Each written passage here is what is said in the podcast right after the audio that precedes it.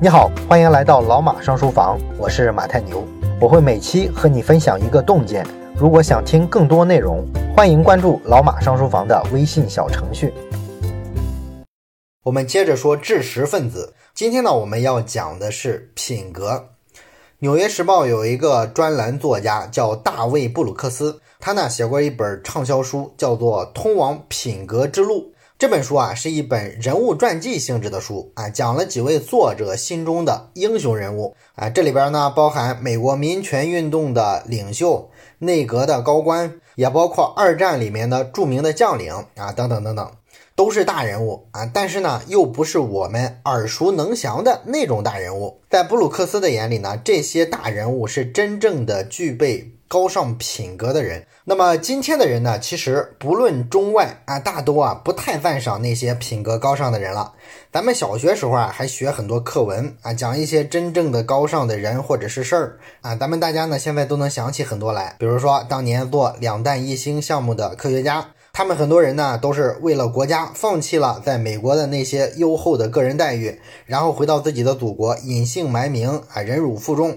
那我们都知道呢，这些人心里是有大情怀的啊，为了祖国，为了民族，可以舍弃小我。但是到了今天呢，我们虽然口头上也说，仍然宣扬这种精神，仍然敬佩这些伟大人的人格，但是在今天这个时代呢，我们实际上已经完全抛弃了那种人格。我们这个时代是把个人追求给它合理化到甚至有些过分的地步了。任何情况下，你优先选择个人私利啊，几乎都会得到社会上至少有一部分的理解和共鸣。在个人跟集体面前，你优先保全个人的时候啊，至少社会上会有相当一部分人认为这个呢也没错。市场经济时代啊就是这样的，你老是去强调那些崇高的品格，这个就太假了，根本就没几个人做得到。所以呢，我们老是说啊，这是一个人文主义价值观主导的时代。啊，在人文主义价值观底下，个人的体验是大于一切的。所以说呢，那些传统时代被推崇的高尚的品质，在我们这个市场经济的环境下呢，就被大家逐渐的抛弃了。而且从东方到西方都是这样，我们都不太讲传统时代被推崇的那些道德标准啊，那些行为准则。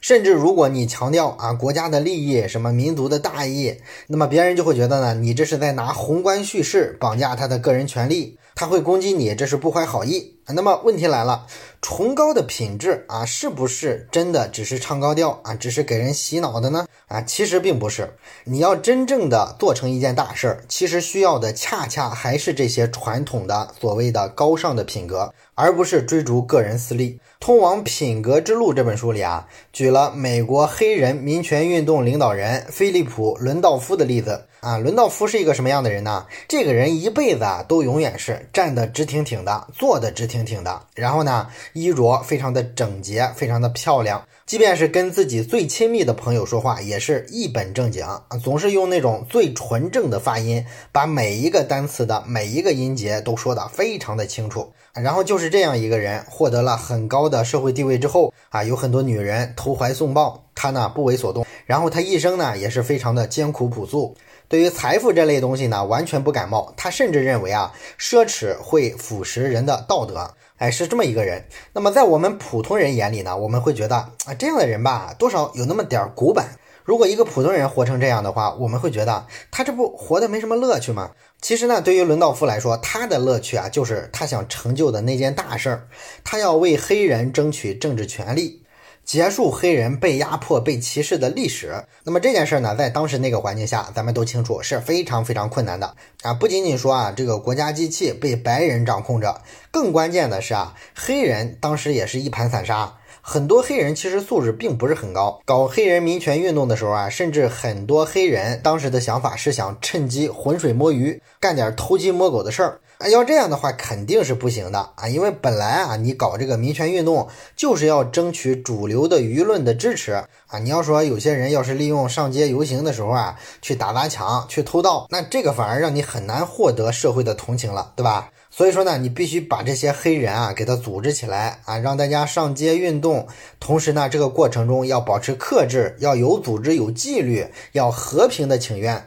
啊，不能乱来。那么怎么做才能做到这样呢？就必须有一个威望特别高的领导人啊，不管是什么黑人，你提到这个领导人都要佩服的五体投地啊，都听他的号召。那这样的一个领导人啊，就要求极高了。如果说这个领导人身上有一些明显的道德瑕疵的话，其实就很容易会让一部分人不服他，然后这个团队呢就很可能陷入到分裂里了。所以说，这个领导人啊，就必须是一个能够克制自己的感情、平衡自己观点的一个人。他不能啊随意的发泄自己的情绪，不能自己认可什么就随口说出什么。那伦道夫呢，就为了领导大家，主动做出了改变。这对他来说呢，其实是一个非常大的挑战啊，因为他本来啊是一个狂热的马克思主义者。但是呢，他为了团结大多数人，他就放弃了自己的这个信念。那么，这个跟我们今天的很多知识分子相比的话，就差距很大了，是吧？你看人家这个格局，我们今天的知识分子啊，都没有什么格局，经常为了一个意识形态的信念啊，不是极左就是极右，天天跟那些对立的人吵架撕逼啊，这个就太 low 了，是吧？其实，在真正的伟人这里，自己的思想倾向、自己认可的某种理念，都是可以为了更大的事业而妥协的。这个呢，才是一种更大、更崇高的境界。有了这种妥协的精神啊，再加上呢，这个人有完美的道德品质，这个就能给他带来非常好的声望。所以说，伦道夫在这个民权运动的早期，确保了他在正轨之上。后来的马丁·路德·金之类的，才能在他工作的基础上更进一步。所以，伦道夫的这个例子体现出来的就是一种典型的品格的力量。他对于做成一件大事儿是非常非常重要的。那么，除了这个例子之外呢，书里还讲了另外一个人物，就是乔治·卡特莱特·马歇尔。马歇尔呢，也诠释了什么叫崇高的品格。二战的时候呢，马歇尔是美国陆军的参谋长。美国的国会和整个的盟军都绝对信任马歇尔，为什么呢？这是因为呢，马歇尔做事啊，不只是为了美国的利益。他做事儿是为了整场战争的胜利。那么，美国的国会，包括说所有的盟军，其实都知道马歇尔说的每一句话都是实打实的。他从来不会去玩政治啊，政客们啊那种出于私利，当面一套背后一套的那种做派啊，你绝对不可能在马歇尔身上发现。哎，大家都清楚，他就是这么一个人。而且后来呢，马歇尔本来啊是有机会去指挥诺曼底登陆行动的。那么我们知道，像这种行动，你指挥下来的话，应该是有青史留名的最好的机会的。哎，没有任何一个将领啊能抵得住这样的诱惑。那当时美国的这个盟军盟友，像丘吉尔、斯大林，他们都认为啊，应该让马歇尔来指挥这场战争。嗯，他的威望实在是太高了。包括说后来实际上指挥了诺曼底登陆的艾森豪威尔将军，他也认为马歇尔是理所当然的拿到这个机会的第一人选。更重要的是呢，马歇尔本人他也确实非常想得到这个指挥战争的机会。而当时的美国总统罗斯福他就比较犹豫啊，为什么犹豫呢？因为他是出于个人考虑，非常希望马歇尔啊能够留在华盛顿帮助自己，不希望他跑到欧洲去上战场。但是站在马歇尔的角度来思考问题，罗斯福呢也明白，像这样的一个机会啊，对马歇尔这样一个军人来说，可能一辈子啊就遇到这么一次。如果错过了这次机会啊，可能五十年之后就不会再有人记得马歇尔是谁了。那犹豫了很久之后呢，罗斯福也没有最终下定主意，所以呢，他干脆就把马歇尔叫到办公室来，亲口问他：“哎，你想不想要这个职务？”那罗斯福的想法是，如果马歇尔回答说想，那么罗斯福啊，其实就没有任何选择了，他就一定会把这个职位给马歇尔。但是结果呢，马歇尔的回答是：“啊，你认为怎么做最好就怎么做。”他其实比谁都想得到这个机会，但是呢，他还是选择不要让总统为难。那结果呢，我们就都知道了啊。盟军的最高总司令的荣誉，最后呢给了艾森豪威尔。艾森豪威尔呢，不仅是靠着诺曼底登陆青史留名了，而且后来呢，也靠着在这次战争里面积攒下的名气，他在战后竞选美国总统成功了。而马歇尔呢，相比之下就暗淡得多。他的最高职位呢，也就是在他六十七岁的时候担任了杜鲁门的国务卿。当然了，后来呢，马歇尔还是以这个马歇尔计划被世人熟知。但是呢，他本人也从来没有在任何公开的场合使用过马歇尔计划这个名词。也就是说，他不认为这个计划应该是以他的个人名义去命名的。所以你看，什么叫崇高的品格？这就是啊。马歇尔的心中啊，有一个更大的世界，让他愿意啊不断的放弃自我。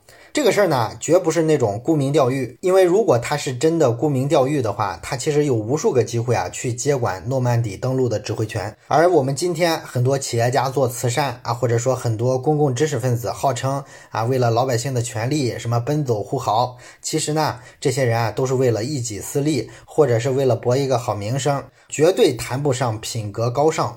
当然了，很可惜的是呢，美国的政坛啊，到现在啊，几乎就没有这样的人了。今天的美国政客呢，做点什么事儿啊，都忙着自吹自擂啊，到处邀功啊，这个就非常的自私自利了，完全没有了老派政客那种谦逊、低调、谨慎的风骨了。那么，中国古代的圣贤啊，跟国外的伟人，其实呢，在本质上有一点是非常相同的，就是他们都把自己姿态放得特别的低。那这个呢，并不是惺惺作态，并不是假装心胸宽广，而是在他们眼里，他们真的认为自己身上是充满了缺点的。只有当你承认自己是有缺陷的，才会摆出一个谦逊的态度，你才有可能去跟自己的缺点做斗争，不断的去完善自己的人格。这样一个人的认知，你的行为才能不断的得到矫正。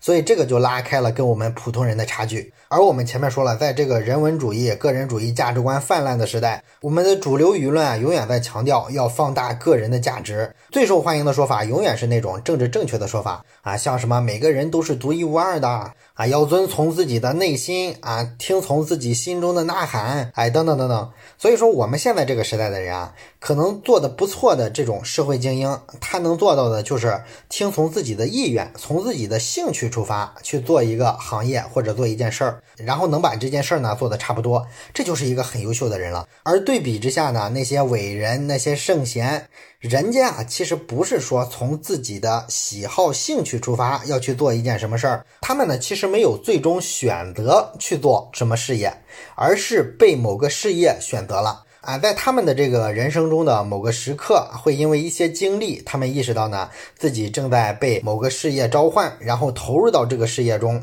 啊，这是他们做事的逻辑，跟我们想的什么遵从自己的内心其实不一样。其实呢，如果你去想想这个历史上那些伟大的革命先驱。从孙中山到毛泽东，你想想啊，这些人啊，在中国那个时候啊，那么艰苦，国力那么弱的情况下去闹革命，是靠什么坚持下来的？是靠他们个人的兴趣、个人的意愿，或者是为了争取个人利益吗？那肯定都谈不上，对吧？好几十年在那么差的环境下搞革命，追求这些个人化的东西、短期的东西啊，肯定是不可能长期维系下去的。而且像他们这些人，如果真要追求个人的利益啊，想去完成个人的意愿的话，那个年代其实能找到很多轻松的多的方式，也有很多成功率高的多的事儿值得他们去做啊，没有必要走革命这条路。革命那条路多难，而且坚持那么多年，蹉跎了自己的整个青春。这背后必然是有更深层次的一种使命感，在他们这些人的青春中呢，总有那么一瞬间啊，让他们觉得呢，是中国革命事业召唤了自己。之后呢，他们把自我融化进了这件更大的事儿里面。他们不会问我想干什么，他们问的是世界需要我干什么。他们不是用做事儿的方法来满足自己的内心。而是为了做成这件事儿，需要不断的去打磨自己的内心世界。也就是说，这些伟人们、圣贤们是不那么把自己的内心世界当回事儿的，不那么把自我当回事儿的。外在的这种使命感是远远大过你内心的那种小情愫、小算计的。如果说用咱们中国人特别熟悉的一个词来描述这种品质的话，其实就是所谓的中庸之道。啊，不管国内还是国外的这些伟人圣贤，本质上来说，他们其实都是在按照中庸之道行事。那么长久以来呢，年轻人对于中庸之道啊，可能有比较多的误解。很多人觉得啊，中庸啊就是教你平庸的意思啊，什么强打出头鸟，什么木秀于林，风必摧之。很多人以为啊，这就是中庸的价值观。啊，他是忽悠年轻人啊，让你四平八稳啊。这个价值观在年轻人看来当然是错的。年轻人就要不走寻常路，就要去创造啊，就要追求个性。其实呢，这么理解就理解偏了啊。中庸啊，可不是这个意思。他不是说啊，让你把两个对立的意见采取一个折中的立场，或者说就是骑墙和稀泥。更不是让你去追求什么平凡就是福之类的这种平庸的价值观。中庸的价值观，它真正的内涵是啊，不同的理念啊，不同的情感诉求，包括说不同的道德标准之间，其实是必然冲突的。这些理念呢，没有哪个是完善的。其实呢，谁也说服不了谁啊，谁也消灭不了谁。这个矛盾呢，它永远是存在的。就像这个政治路线啊，左中右各派啊，永远都在吵架，没有谁是绝对的正确的啊，没有谁比谁是绝对的高明的。每一派的策略呢，其实都能让社会上某一部分人得了利，然后另外一部分人呢受了损失。包括这个经济学上各个学派之间的争论啊，也是这样的啊，到底是自由放任好啊，还是宏观调控好啊？其实也是各有各的好。所以呢，这就决定了一个基本现实啊，那就是呢，你要必须学会协调这些矛盾的各方啊，你不能特别激进、特别狂热的倾倒向其中的一方，然后排斥对立的那些方面。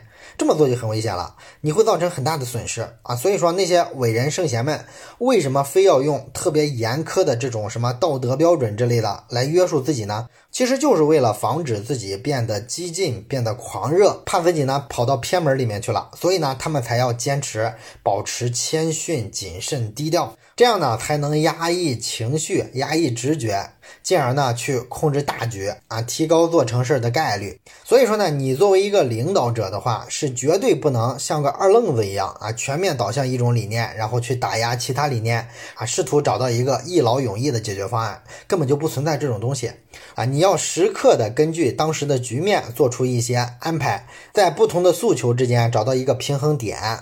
太往左偏了，你就往右边调整一下；太往右边偏了呢，就往左边调整一下。这个平衡应该永远都是动态的，不断的这么调整的过程，其实就是所谓的中庸之道。所以，《通往品格之路》这本书啊，讲的这些圣贤的做事的方法，它给我们的启发就是：你想成就大事的话，就要去读圣贤书，就要向这些伟人看齐啊，做一个中庸的人。当然了，这是一种绝对的精英主义价值观了。当然了，如果说你只想当一个普通人啊，做一个精致的利己主义者，那么像这套东西呢，你可能听一听就算了。这种价值观呢，只属于那种啊真正的想改变世界的人。好了，这就是本期我们的分享，感谢你的收听，我们下期接着聊。最后说一件事儿，咱们节目啊最近拉了一个微信群，如果你有什么话题想直接跟我或者是跟其他的听友朋友啊交流讨论的话，可以加一下这个群。加群的方法呢，就是先找到老马上书房的微信公众号，然后在底部菜单栏上有加群两个字，点击之后啊就会弹出二维码，扫码就可以进群了。